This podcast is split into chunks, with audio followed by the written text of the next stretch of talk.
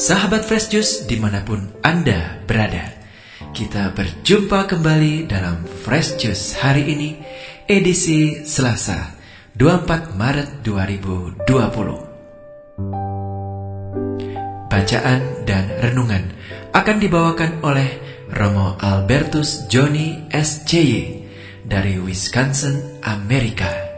Selamat mendengarkan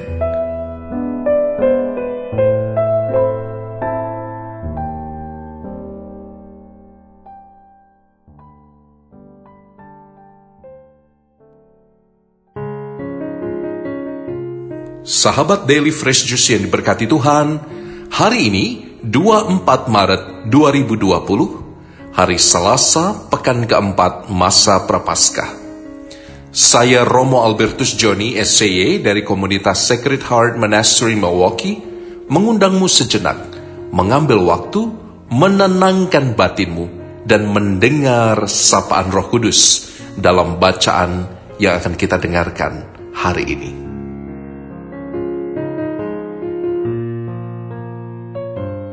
Inilah Injil Yesus Kristus menurut Yohanes bab 5 ayat 1 sampai 16. Sesudah itu ada hari raya orang Yahudi dan Yesus berangkat ke Yerusalem.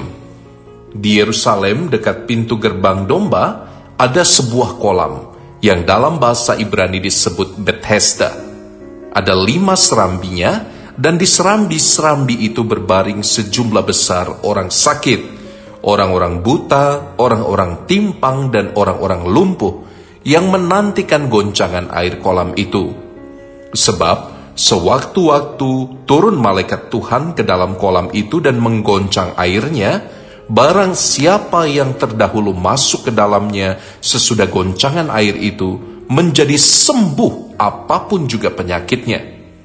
Di situ ada seorang yang sudah 38 tahun lamanya sakit Ketika Yesus melihat orang itu berbaring di situ, dan karena ia tahu bahwa ia telah lama dalam keadaan itu, berkatalah Yesus kepadanya, "Maukah engkau sembuh?" Jawab orang sakit itu kepada Yesus, "Tuhan, tidak ada orang yang menurunkan aku ke dalam kolam itu bila airnya mulai goncang, dan sementara aku menuju ke kolam itu, orang lain sudah turun mendahului aku."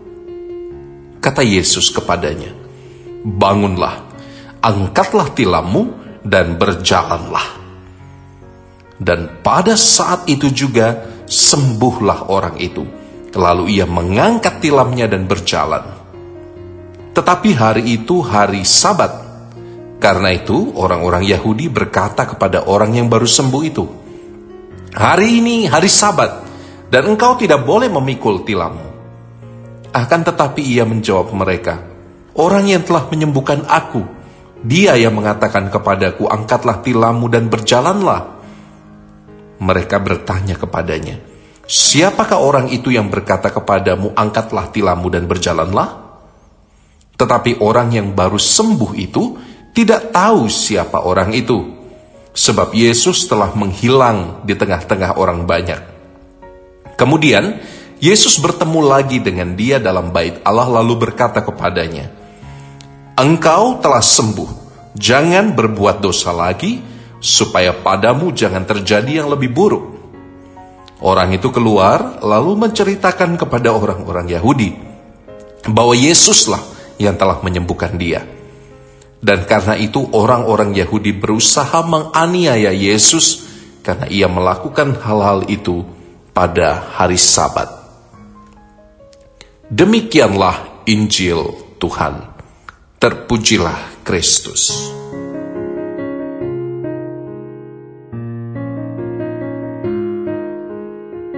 Sahabat-sahabatku yang diberkati Tuhan, pada suatu hari ada seorang muda datang ke gereja. Lalu seperti biasa setelah Ekaristi, Romo akan berdiri di depan pintu dan menyalami setiap umat yang hadir.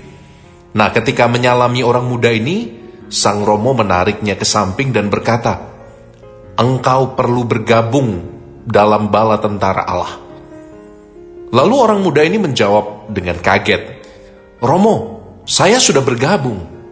Dan Romo ini balik menjawab, bagaimana mungkin?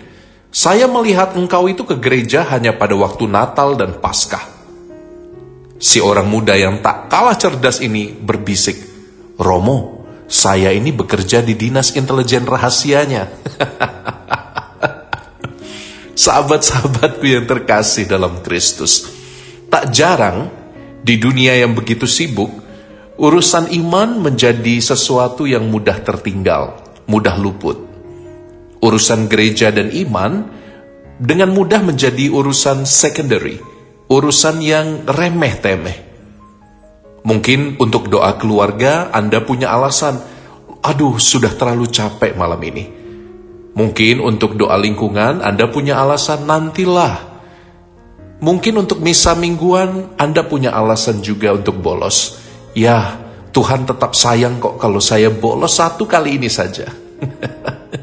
saya sendiri ingat dulu waktu saya masih kecil, mami saya setiap jam 8 itu pasti akan bawa gagang sapu untuk menakut-nakuti saya dan adik-adik saya yang tergila-gila dengan Doraemon di hari Minggu. Masih ingat ya jam 8 pagi di RCTI waktu itu. Nah, adik-adik saya dan saya juga menjadi malas untuk pergi ke gereja karena kartun yang menarik di TV. Ketika saya menginjak remaja, pernah juga Nintendo dan PS saya disita oleh mami. Siapa yang menyangka sekarang anak nakal itu boleh ditabiskan menjadi imam hati kudus Yesus.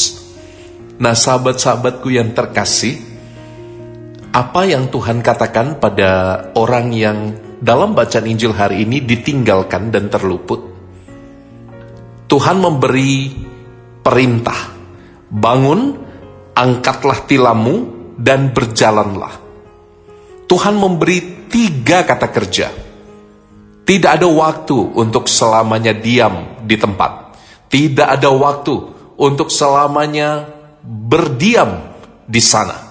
No excuse.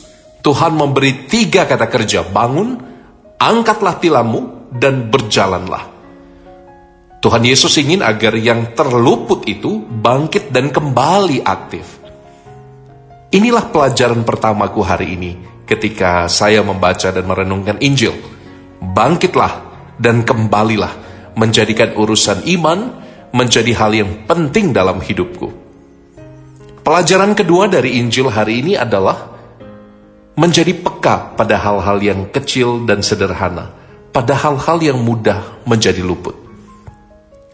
Saya membaca seruan bangun, angkat, dan berjalanlah sebagai sebuah undangan dari Tuhan untuk bagi kita menjadi lebih peka pada apa yang nampaknya wajar dan biasa. Saya mengundangmu untuk membayangkan momen ketika si lumpuh di tepi kolam Bethesda itu disapa oleh Yesus. Engkau bayangkan, ada lautan manusia yang menunggu untuk disembuhkan. Semuanya berlomba menjadi yang tercepat, yang terbaik. Tetapi rupa-rupanya dalam kisah mujizat yang kita dengar dalam Injil hari ini, Allah dalam Yesus Kristus melawat mereka yang disisihkan. Allah justru mengunjungi yang ditinggalkan dalam persaingan. Allah justru berfokus pada mereka yang kecil. Allah bertanya, "Maukah engkau sembuh?" Dan tiba-tiba pertanyaan itu mengubah fokus seluruh cerita. Fokus cerita bukan lagi pada kolam Bethesda yang ajaib itu. Fokus cerita bukan lagi bergeser pada hari Sabat. Fokus cerita bukan lagi pada hukum-hukum orang Yahudi yang mengikat. Fokus cerita menjadi bertumpu pada si sakit, pada yang lumpuh, pada yang ditinggalkan orang, pada yang luput. Yesus dan sabdanya hari ini sahabat-sahabatku menyapa mereka yang kecil, yang sederhana, yang mudah luput. Sahabatku yang terkasih, Pelajaran kedua dari Injil hari ini juga penting untuk kita renungkan. Jadilah peka dengan hal-hal kecil yang terjadi di dalam hari-hari kita. Coba perhatikan dengan hatimu, hal-hal sederhana yang ada di sekelilingmu. Kadang-kadang hal yang sederhana itu mudah luput.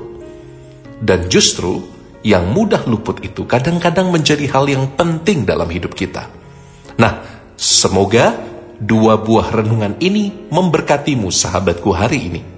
Pertama, bangun, angkat dan berjalanlah dengan semangat imanmu. Dan yang kedua, bangun, angkat dan berjalanlah dengan menjadi PK pada hal-hal kecil dan sederhana di sekitarmu. Saya Romo Albertus Joni SCY memberkatimu sahabatku semua dalam nama Bapa dan Putra dan Roh Kudus. Amin. Sahabat Fresh Juice, kita baru saja mendengarkan Fresh Juice Selasa 24 Maret 2020.